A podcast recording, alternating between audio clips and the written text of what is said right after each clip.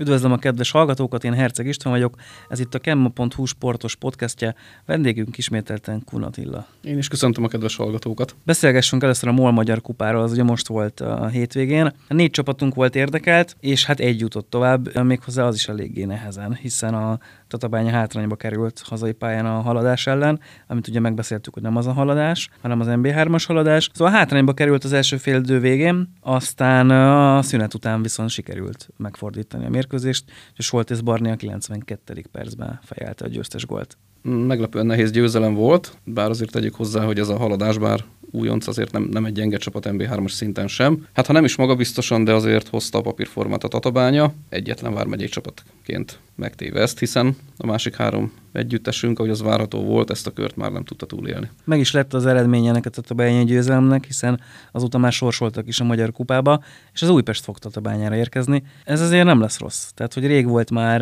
nem is emlékszem, mikor volt utoljára 1 csapat Tatabányán, de nem mostanában az egészen biztos. Hát volt nb csapat Tatabányán, amikor még a Budörs fogadta itt a Grosicsban a soros ellenfeleit.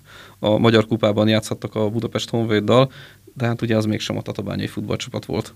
Igen, én is emlékszem, hogy Diós Győr elleni meccs, Budörs Diós Győr, ott lehet, a Makkos a Diós Győr már NBA, vagy még NB1-es volt, és akkor azt hiszem pont a Budörs nyert, de ez már elég régen volt. De hogy a Tatabánya mikor játszott NB1-es ellenfél ellen, arra megmondom őszintén, hogy már nem emlékszem. Hát nem mostanában, de hát ennek is eljött az ideje végre várhatóan, ahogy erről írtál is már, itt azért az elmúlt évek néző csúcsa várható. Bízunk benne, hogy nagyon sokan fognak jönni, és talán még novemberben annyira nem is lesz gáz az idő, úgyhogy jó lenne, hogyha teltház közeli mérkőzést láthatnának a, a szurkolók. Menjünk tovább, azokról a csapatokról is beszélgessünk egy kicsit, akik kiestek. Ugye a Dorog vereség az egyrészt vállalható, rúgtak azért két gólt a Honvédnak, de négyet kaptak. Gyakorlatilag ugyanaz volt a gólkülönbség, mint tavaly, amikor még mind a két csapat egy-egy osztálya följebb szerepelt. Aztán a Komáromé, ha úgy veszük, akkor még vállalhatóbb vereség, hiszen a MB3-as csoportás Veszprém átmeneti otthonába Pápán volt a mérkőzés, és ugyan a Veszprémiek 2-0-ra vezettek, de a Komárom felállt, és 2-2 lett a találkozó vége, mi ha bajnoki lenne, akkor egy egy pont azért becsurranna a zsebbe, de ez egy kupa meccs volt, úgyhogy mehetett a hosszabbítás, és hát azért az látszott, hogy a Komárom mondjuk hármat tudott cserélni, a Veszprém meg hatot, és ez gyakorlatilag el is döntötte, hiszen a Veszprémiek két cseréjátékosa a 2015 perces hosszabbításba betalált. Visszatérek én is a dologra. Én úgy gondolom, hogy ez a Honvéd elleni 2 egy, egy abszolút vállalható eredmény, főleg úgy, hogy a második félidőben, ugye negyed órán keresztül, amíg a Honvéd el nem döntötte a mérkőzést, csak egy gól volt a két csapat között, tehát itt akár még egy meglepetés is a levegőben lógott, ami végül nem jött össze. A Komárom pedig ugye, mint tudjuk, valódi vezetőedző nélkül utazott el a bajnok esélyes Veszprém otthonába, és hosszabbításra mentette a mérkőzést, ahol azért a nagyobb tudás és a hosszabb kispad végül is a hazai csapat javára döntött. Ráadásul a Komáromnál azóta sincs vezetőedző, vasárnap telefonon beszélgettünk, az aztán végül mégsem jött össze, úgyhogy a Komárom tovább keresi a vezetőedzőjét.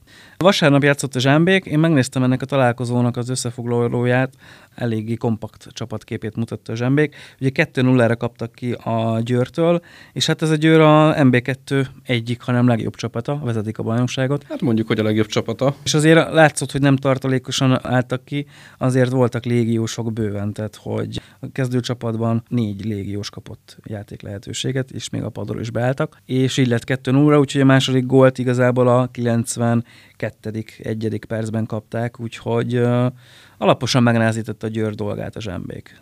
Igen, tehát a vereség ellenére ez is egy abszolút vállalható eredmény. 2-0-ra kikapni egy vármegyei első osztályban szereplő csapatnak egy MB2-es nagyon MB2-es szinten nagyon erős Győrtől, én úgy gondolom, hogy egy nagyon, nagyon jó eredmény. Tehát a zsámbékiek erre a teljesítményre én úgy gondolom, hogy büszkék lehetnek. Ugorjunk át a területi első osztályra, és egy elsőre sikerült kimondanom a bajnokság nevét, úgyhogy meghívom magamat majd egy sörre. De a negyedik fordulót rendezték a hétvégén, és hát ha egy szóba kéne összefoglalni, vagy kettőben, akkor döntetlenek hétvégéje. Ritkán látni ilyet. Hat mérkőzésből öt végződött döntetlenre, és mindössze egyetlen találkozó dőlt el, az egyetlen szombati mérkőzés a Tát 2 1 tudott győzni Vértes Szőlősön. Itt sem sokon múlt, hogy X legyen. Varga Botond a 89. percben döntötte ezt a találkozót, úgyhogy a Tát nagyon fontos három pontot gyűjtött szombaton. Vértesszőlősön, aztán gyakorlatilag az összes rangadó, amit vasárnap volt, az mind döntetlen lett. Ugye volt először is egy sárisebb koppány morostorunk, amit a forduló egyik nagy rangadójának kiáltottunk, és hát úgy látszik, hogy nem véletlenül. Itt ugye a, a morostori csapat ember hátrányba került az első félidő végén, jó, ami lent kiáltották, és a szünet után meg egy büntetőből eredményes volt a sárisáp, Sándor Gabi kapusként uh, ismételten, ismételten odaállt, és be is verte, de még 10 perc sem kellett, és az ember hátrányban lévő monostor egalizált, úgyhogy legalább egy pontot el tudott vinni Sárisápról. Egy-egy, ugyanúgy, ahogy a vértes somló almás fizetőmérkőzés is. Így, így van, itt is a hazaiak szerezték meg a vezetést, és a vendégek egalizáltak, úgyhogy ez az egy ponttal egyik csapat sincs előrébb nagyon, viszont ami fontos, hogy már nincs pont nélküli csapatunk a bajnokságban, hiszen a az Esztergom is 2-2-es döntetlent játszott az újonc lábatlan otthonába, úgyhogy az Esztergom kétszer is vezetett, és a lábatlan a 88. percben tudott egalizálni ugye a duplázó Galba József révén, ami számomra azért némileg meglepő, hiszen újonca lábatlan vagy sem, ezen a mérkőzésen, különösen hazai pályán azért inkább ők számítottak esélyesnek, de az Esztergomiak meg tudták szerezni az első pontjukat. És innen is nagyon sok boldogságot kívánunk Spóner Józsefnek, akinek szombaton volt az esküvője, úgyhogy ez egy pontszerzés, ez lehet, hogy a csapattól egy kis ajándék volt részére. Voltak még döntetlenek, például a nyerges újfalu tata, itt annyiban módosult a történet, hogy itt először kettővel ment a nyerges, aztán a második félidőben kettőt rúgott a tata, a végeredmény itt is kettő-kettő lett. Hát a két csapat valószínűleg már egyre inkább unhatja egymást, hiszen folyamatosan egymással mérkőznek a különböző versenysorozatokban, legyen az bajnoki mérkőzés, vagy akár megyei kupa, most megint egymásra akadtak, most éppen 2-2 lett a végeredmény, de a nyerges újfalu ezzel megtartotta első helyét a bajnokságban. Pontosan. Lábatlan, illetve Bábolnak Kecskét is volt a hétvégén. Itt a Báboln háromszor megszerezte a vezetést, Kecskét pedig háromszor egyenlített, úgyhogy ez a 3-3 a gyakorlatilag a Bábolnának már majdnem úgy általános, hiszen a Tata ellen is hasonló végeredménnyel zártak, úgyhogy négy fordulat, két három-három, az nem olyan rossz. Hát gólképes a csapat, igen, elől is, hátul is. Hát ránézünk 10-10 a gólkülönbségük, ami azért a hatodik helyen álló csapattól kicsit erős, de hát végül is ez működik. Területi másodosztály, nézzünk át oda. Itt is voltak olyan mérkőzések, amiket nagyon vártunk, de egy sajnos egy Hát egy nagyon borzasztó dologról szólt ez a megye kettes hétvége, de hála Istennek még, még ugyanannyian vagyunk, amennyien elkezdtük ezt a hétvégét. Igen, sajnos ez a forduló, ez nem elsősorban a futballról szólt, a területi másodosztályban, de mondhatom azt is, hogy az egész vármegyei labdarúgásban, hiszen az egyik tokodi labdarúgó a mérkőzés szünetében szívinfarktust kapott, ugye mentőhelikopterrel szállították el, ahogy arról már a legtöbben értesültek, vagy értesültetek.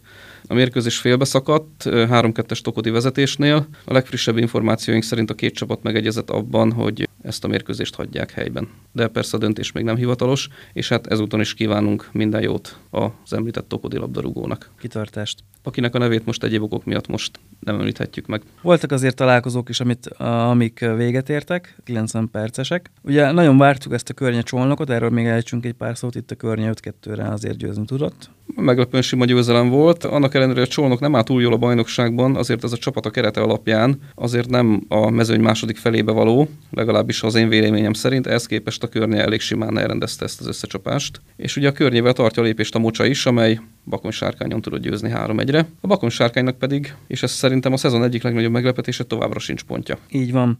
Forduló egyik legnagyobb, ha nem a legnagyobb meglepetése számomra mindenképpen a Nagy Igmán győzelme volt a baj ellen. Ugye a baj eddig az összes meccsét megnyerte a forduló előtt, ez viszont az első ö, vereségét jelentette, és hát a Nagy Igmánt eddig azért nem parádézott. Hát a Nagy Igmánt egy-egy győzelemmel döntetlennel is verességgel állt eddig a középmezőnyben, még a baj ugye lista vezető volt, de hát ennek a 2-0-nak köszönhetően a baj mindjárt az ötödik helyre csúszott vissza, igaz a hátránya mindössze egyetlen pont a környével és a mocsával szemben. Igen, nagyon szoros a tabella, az első és az ötödik között egyetlen pont van, szóval itt aztán tényleg bármi megtörténhet. Az Ászár 4 1 győzött gyermelyen, a Kisbér Duna Szent Miklós találkozó egy-egy lett, úgyhogy a Kisbér megszerezte első pontját, és a Tardosi FC Tac pedig 5-2-re verte a Pilis Csévet.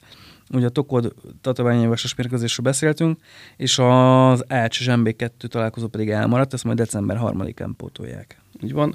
Az Ászár nagyon jó formában van, Zsinórban harmadik győzelmét aratta, és már harmadik a tabellán. A Tardos Tac pedig újonc csapatként eddig brillírozik, hiszen négy mérkőzésből hármat megnyerve a negyedik helyen állnak. Menjünk egy szinte lejjebb, megy egy területi harmadosztály, itt is volt forduló, a hétvégén, még ha nem is minden mérkőzést játszottak le, hiszen a Bana bársonyos mérkőzés három pontját a Bana kapta meg 3-0-es gólkülönbséggel. Dunalmás Szákszent volt a forduló egyik rangadója, és hát nagyon szoros volt, mert 3-2 lett az összecsapás, úgyhogy a mérkőzés elején a Dunalmás szerezte meg a vezetést, aztán Klestani Cádám duplájával már Szákszennél volt a for, de végül mégis a Dunalmás erülhetett. Így van, és ennek köszönhetően a Dunalmás továbbra is 100%-os, négy mérkőzés, négy győzelem, és hogy miért csak másodikak a tabellán így is? Hát azért, mert a Bokod is 100%-os. Ők vártnál talán kicsit nehezebben, de legyűrték a kocs csapatát, és azonos gólkülönbséggel több rugott góllal előzik meg a Dunalmást. A harmadik helyen jelenleg ugye az a Bana áll, aki a hétvégén három pontot megkapta, bár azért valószínűleg a pályán is le tudta volna győzni a bársonyost. A Dad is kikapott 3-0-ra, itt a Császár vitte el mind a három pontot. A Császár szeret azon a környéken futballozni, az Ákszent utána Dadot is sikerült elverni. Az alsóházi, nem tudom, hogy mennyire alsóházi, de a Bakony Szombathely Réde mérkőzésen pedig a Réde 2-0-ra győzött, úgyhogy gyakorlatilag a Réde a negyedik továbbra is. Igen, tehát a rédei csapat meglehetősen jól kezdte ezt a szezont, és most a nyáron eléggé megerősödő Bakony Szombathely otthonából is eloszta három pontot, úgyhogy a császár mellett ők is szomszédvári rangadót nyertek. A Csémén nagyon fontos derbin győzött 5-2-re az ETE ellen, itt azért ez már nagyon kellett a cséméknek a múlt heti botlás után, úgyhogy most egy kicsit azért összeszedték magukat. Bár 5-2 lett a mérkőzés vége, ami azért Simának is tűnhet, de azért ne felejtsük el, hogy a 60. perc után még egy-egy volt az állás, aztán a csémiek egy perc alatt két 11-est kaptak, ráadásul az etei kapust kisállította a játékvezető, és innentől azért a házigazda már viszonylag biztosan szerezte meg a három pontot. Ki kell használni a helyzeteket, és a piros lap is egy helyzet. Északi bajnokság, területi harmadosztály. Itt ugye szombaton kezdődött a, a forduló, és hát a sütő ugyan megszerezte a vezetést a Naszája otthonában, de aztán a naszályek szépen lassan felőrölték a sütőt, és kettő egyre győzni tudtak. Hát érvényesült a papírforma végül, és az azt is jelenti, hogy a Naszály újra az első helyen áll a bajnokságban, hiszen a Pilismarót ezen a hétvégén szabadnaposként nem lépett pályára. Ez a meccs hozta a leg, legkevesebb gólt, a többi azért vagy ennyit, vagy többet hozott. Ugye a Széchenyi Tiese híreg mérkőzés két visszatérő újonc csapat találkozója volt, és hát a hazaiak azt azért viszonylag simán hozták. Második győzelmüket aratva ezzel, és ott vannak a mezőny első felében, a hérek pedig továbbra is pont nélkül áll. Továbbra is pont nélkül, mindössze egy rugott góllal áll, talán a hétvégén, de erről majd később. Következő podcastunkban majd erről is fogunk beszélni. Most viszont beszélgessünk még a Szomód Anna völgyről. Minden héten elmondjuk, hogy az Anna völgy sokat rúg, sokat kap, most ismét annak a bizonyos dolognak a rosszabbik oldalán álltak, hiszen 5-3-ra kikaptak a Szomódtól. Pedig még kettőre vezettek a második félidő elején, aztán a házigazda bő 20 perc alatt rugott négyet, megfordítva ezzel a mérkőzést. Az Anna völgyről kijelenthetjük, hogy a megye három bábolnája? Hát, vagy a megye három paksa, úgy gyakorlatilag igen. Szerintem nem lesz rossz az az Anna völgy, mert azért a rossz csapatok ismérve az, hogy nem nagyon rúgnak gólt, viszont nagyon sokat kapnak. Ők legalább rúgnak, tehát hogy... Sokat is kapnak közben. Sokat is kapnak, de szerintem, szerintem még fejlődni fognak ezen a... Ezen, tehát, hogy nem az lesz, mint tavaly.